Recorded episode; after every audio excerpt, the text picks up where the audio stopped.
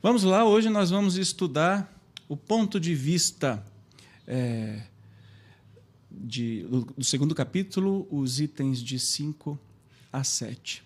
Antes de mais nada, então, vamos para a nossa prece inicial.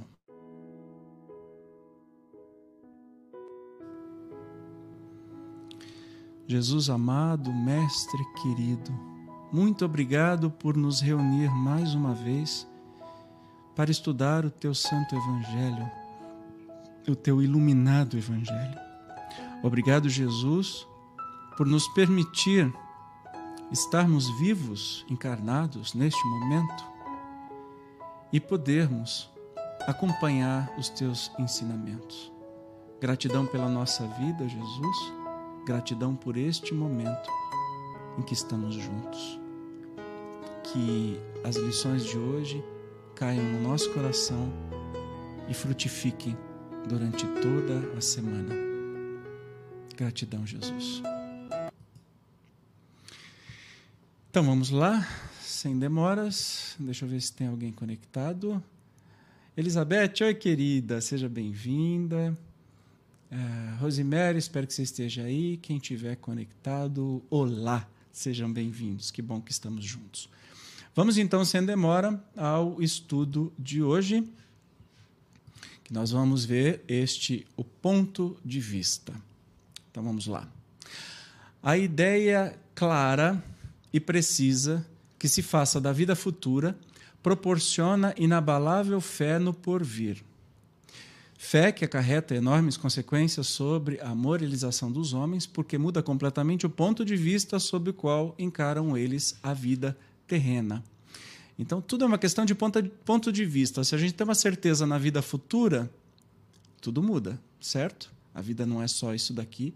O jeito da gente encarar os problemas, tudo muda. Para quem se coloca pelo pensamento na vida espiritual, que é indefinida, a vida corpórea se torna simples passagem, breve estada num país ingrato.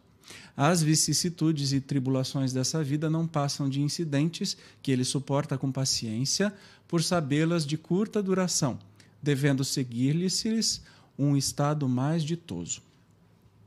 A morte nada mais restará de aterrador, quando a gente sabe a vida futura, realmente a morte já não vem com tanto espanto assim. Né? Deixa de ser a porta que se abre para o nada e torna-se a que dá para a libertação, pela qual entra o exilado numa mansão de bem-aventurança e paz. Sabendo temporária e não definitiva a sua estada no lugar onde se encontra, menos atenção presta às preocupações da vida, resultando-lhe daí uma calma de espírito que tira aquela muito do seu amargor.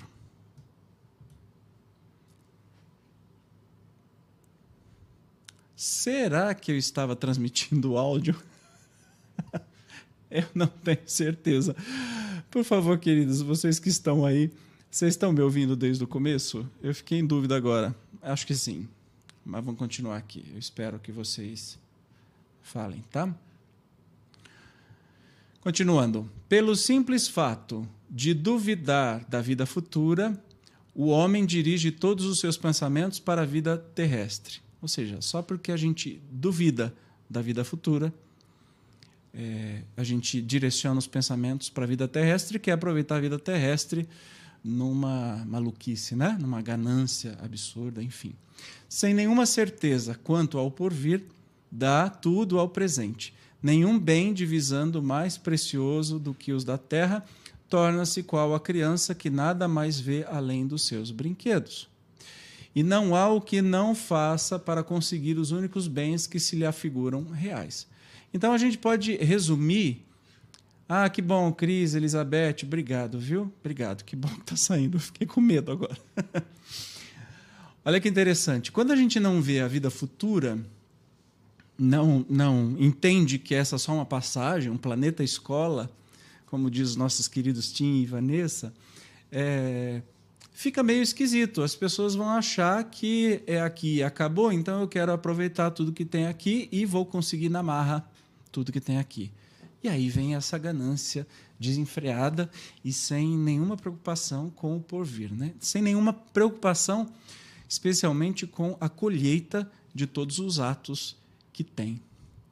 A perda do menor deles, ou seja, dos bens materiais, lhe ocasiona causticante pesar, um engano, uma decepção, uma ambição insatisfeita, uma injustiça de que seja vítima, o orgulho ou a vaidade feridas são outros tantos tormentos que lhe transformam a existência numa perene angústia, infligindo-se ele desse modo a si próprio verdadeira tortura de todos os instantes. Então, aqui os próprios espíritos vêm nos esclarecer que esse materialismo extremo, na verdade, escraviza o ser humano, ou seja, aquele que é materialista, que não crê na vida futura e que não, é, na verdade, é alguém que não tem fé e não tem esperança de nada.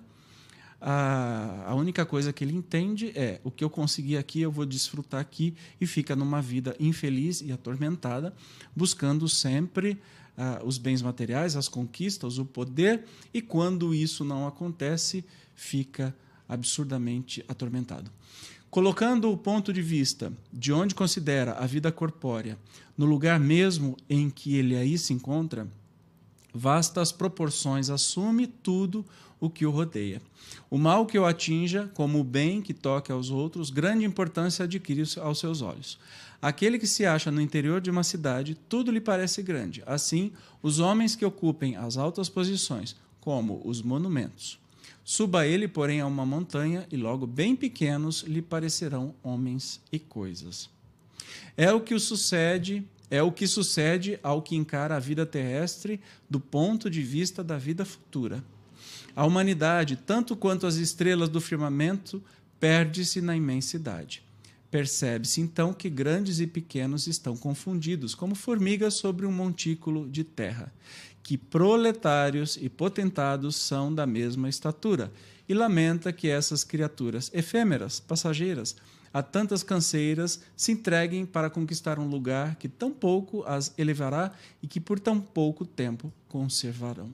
Daí se segue que a importância dada aos bens terrenos está sempre em razão inversa da fé na vida futura. É ou não é? Quanto mais importância, quanto mais materialistas nós formos, uh, menos uh, importante é a vida depois da morte, ou a vida depois da vida. Né? Isso é uma verdade. E o tormento que o materialismo traz é absurdo. Quando a gente entende que tem uma vida futura, quando a gente entende que aqui é só uma parte do aprendizado que tem tanta coisa melhor nos esperando, a gente encara tudo e dá o valor correto para as coisas. Tudo que é efêmero, passageiro, material, torna-se. Ah, é legal. É legal você ter dinheiro, é, é legal você ter conforto. Mas, além disso, não faz sentido. É muito melhor você ter uma conversa com alguém que você ama, você oferecer um apoio para a pessoa, você poder fazer alguma caridade material auxiliando quem mais precisa, ou alguma caridade espiritual ou psicológica. Não é?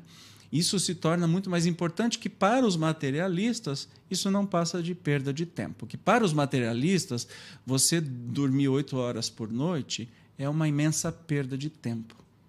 Porque enquanto os outros dormem, eu estou trabalhando. É, sabe que você vai conseguir? Ser internado mais rápido, cair numa cama mais rápido, ter depressão mais rápido. Né? Porque se você não consegue respeitar o seu próprio corpo, um templo, um, um, um mecanismo incrível que Deus te deu, imagine se você vai compreender o outro. Então, a vida dos materialistas é muito chata. E ao contrário, a vida dos espiritualistas, aqueles que creem que este corpo físico não é só isso, né? nós temos muito mais, que o corpo físico é só um tempo que a gente tem que passar, aí é outra conversa. Né? E o Evangelho nos traz isso. Se toda a gente pensasse dessa maneira, dir-se-ia tudo na terra periclitaria, porquanto ninguém mais se ocuparia com as coisas terrenas. Ah, quer dizer então que eu estou pensando na vida espiritual, então todo o resto não tem importância, então eu deixo de comer, de me alimentar, de me limpar, deixo de fazer as coisas pelos outros, porque o que importa é a vida espiritual. Não é bem assim, né? Não. O homem instintivamente procura o seu bem-estar, embora certo de que só por pouco tempo permanecerá no lugar em que se encontra, cuida de estar aí o melhor ou menos mal que lhe seja possível. Isso é óbvio, né, gente? A gente tem isso escrito na nossa biologia, aliás, nós e todos os seres vivos. Todos os seres vivos buscam é, a autopreservação e o seu conforto, saciar a sua fome, estar confortável. Os, os animais, por exemplo, nossos irmãozinhos menores, os animais selvagens, eles só matam outros se fizer parte da sua cadeia né, de, de alimentação por fome. Ele não mata por maldade, porque se ele for bem alimentado, ele não faz nada. Nós não temos cachorrinho que a gente dá comida para eles, eles precisam ficar correndo atrás e matando algum passarinho por aí? Não precisa. Então, é assim, está escrito na nossa biologia. Né? Ninguém há que, dado com, dando com um espinho debaixo de sua mão, não a retire para se não picar. Ora, o desejo do bem-estar força o homem a tudo melhorar, impelido que é pelo instinto do progresso e da conservação que está nas leis da natureza. É claro de entender isso. Ele, pois, trabalha por necessidade, por gosto e por dever, obedecendo desse modo aos desígnios da providência que, para tal fim, o pôs na terra. Simplesmente, Aquele que se preocupa com o futuro não liga ao presente mais do que relativa importância e facilmente se consola dos seus insucessos, pensando no destino que o aguarda. Então a gente passa a ser mais tolerante com as incertezas ou com a, a, falta de sucesso, digamos assim. Né? Mas o que, que é o sucesso? O sucesso é essa corrida maluca pelo dinheiro, pelo poder, pelo, pelo trabalho que dá muito dinheiro, que compra carros e carros e apartamentos e casas e sítios e mansões e, e ilhas. Isso é sucesso? Eu tenho uma visão completamente distinta do que seja sucesso. E o Espiritismo vem nos ensinar exatamente isso. Deus, conseguintemente, não condena os gozos terrenos. Condena, sim, o abuso desses gozos em detrimento das coisas da alma. Mas, claro que isso é impossível. Ou seja, não tem problema você ter dinheiro, não tem problema você ter conforto. O problema é você abusar disso tudo. Contra tais abusos é que se premunem os que a si próprios aplicam estas palavras de Jesus: Meu reino não é deste mundo. Aquele que se identifica com a vida futura assemelha-se ao rico que perde sem emoção uma pequena soma, ou seja, não faz, não significa muito. Aquele cujos pensamentos se concentram na vida terrestre assemelha-se ao pobre que perde tudo que possui e se desespera. Um, um exemplo bem interessante. E por fim, o item 7. O Espiritismo dilata o pensamento, ou seja, abre o pensamento e lhe rasga horizontes novos em vez dessa visão acanhada e mesquinha que o concentra na vida atual, que faz do instante que vivemos na Terra único e frágil eixo do porvir eterno, ele, o Espiritismo, mostra que essa vida não passa de um elo no harmonioso e magnífico conjunto da obra do Criador. Ou seja, esta vida que estamos tendo agora é só um elo dessa corrente maravilhosa que existe de vida já que somos imortais. É? A gente deixa esse corpo físico para voltar para a verdadeira vida, a espiritual.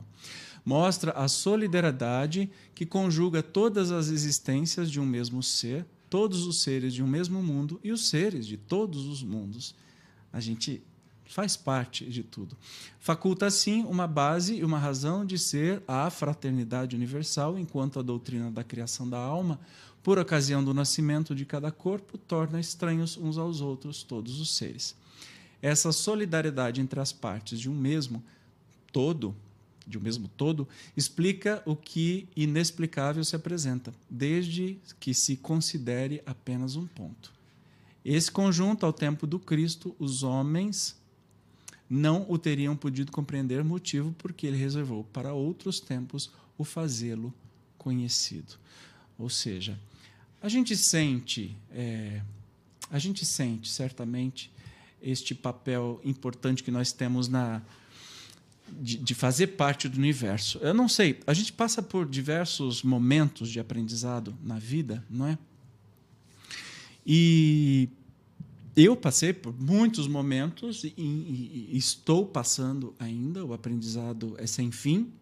Que bom que, que é assim porque seria muito chato se eu não pudesse aprender nada. Se eu passo algum dia sem aprender nada, eu fico muito triste. Para mim é um dia meio inútil.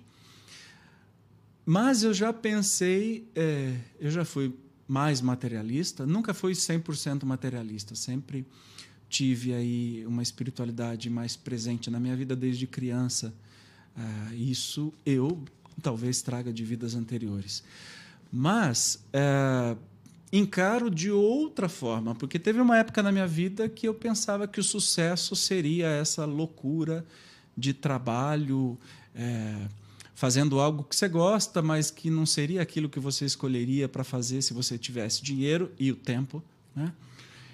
Uh, e aí, sofrendo muito. Tive é, problemas horrorosos, horrorosos no trabalho, de consequências psiquiátricas e tudo, que até hoje eu tenho que tomar medicação é, graças ao trauma que eu passei, mas que me foi de imenso aprendizado de valorizar o que, aquilo que realmente tem valor na vida. Dá valor para as coisas certas, dá importância para as coisas certas. E eu acho que este texto né, do Evangelho, ele traz realmente esta preciosidade, este chacoalhão para dizer assim: olha, você materialista, perceba que não é bem assim. Ser materialista, além de tudo, dá um trabalho danado. Você fica atormentado, você se coloca em situações que talvez depois, quando você voltar para a verdadeira vida espiritual, você vai se arrepender muito de ter feito isso. Né? E que o espiritualista, o que acredita que há algo mais depois desse corpo físico, dessa vida física, tem é, fé. Tem fé e gera uma esperança de dias melhores, de um futuro melhor, mesmo que aconteça tudo de ruim que possa acontecer no mundo, e não só bens materiais, mas sim a, a gente se separar daqueles que no, nós amamos especialmente neste período de pandemia que a gente passa tantas pessoas sofrendo a dor da separação. Né? E que a fé na vida futura nos ajuda e muito a superar estes momentos, a não diminuir a dor, mas não ter desespero, não ter o pânico da separação, porque sabe que essa separação vai ser temporária. Isso tudo o Espiritismo nos ajuda. Então é isso. É, boa noite, Zilda, Cristiane, Elizabeth Rios, Rose, que bom que vocês estão aqui juntos. É, lembrando que eu voltei a fazer aqui o Evangelho no Lar, às terças-feiras, às nove, nove da noite. É isso. Me corrijam se eu estiver errado. Vamos então agora para a nossa prece final da noite.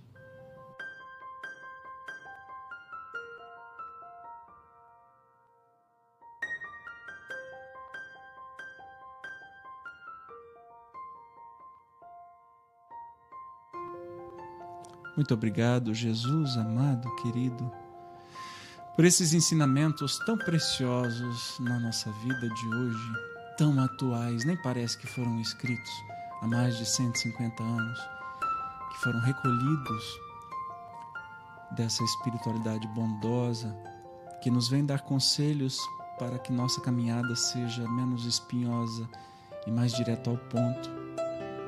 Como são atuais estes ensinamentos? Gratidão por podermos estar aqui e participar deste momento especial. Que possamos refletir durante essa próxima semana sobre o materialismo e sobre o espiritualismo, sobre esta certeza, essa fé que reforçamos. A gente escolhe fé, a gente escolhe ter ou não termos.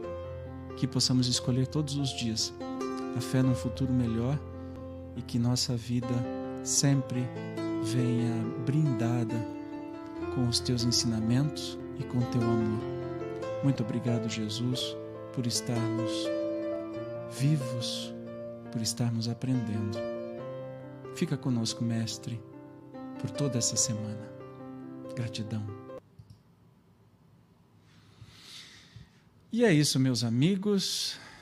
Ah, Cris, muito obrigado você, querida. Que bom que estamos juntos. Até a semana que vem, que nos encontraremos novamente aqui no Evangelho no Lar. Espero que esteja sendo bom. Se foi bom para você, compartilhe com seus amigos. Se não é inscrito, se inscreva aqui no canal. Curta, assim o YouTube pode oferecer a mais pessoas este conteúdo. E se quiser participar ao vivo, toda terça-feira aqui no canal do YouTube Espiritismo Cast, nós nos encontraremos novamente, tá bom? Um beijo gigante, uma maravilhosa semana para você. Tchau.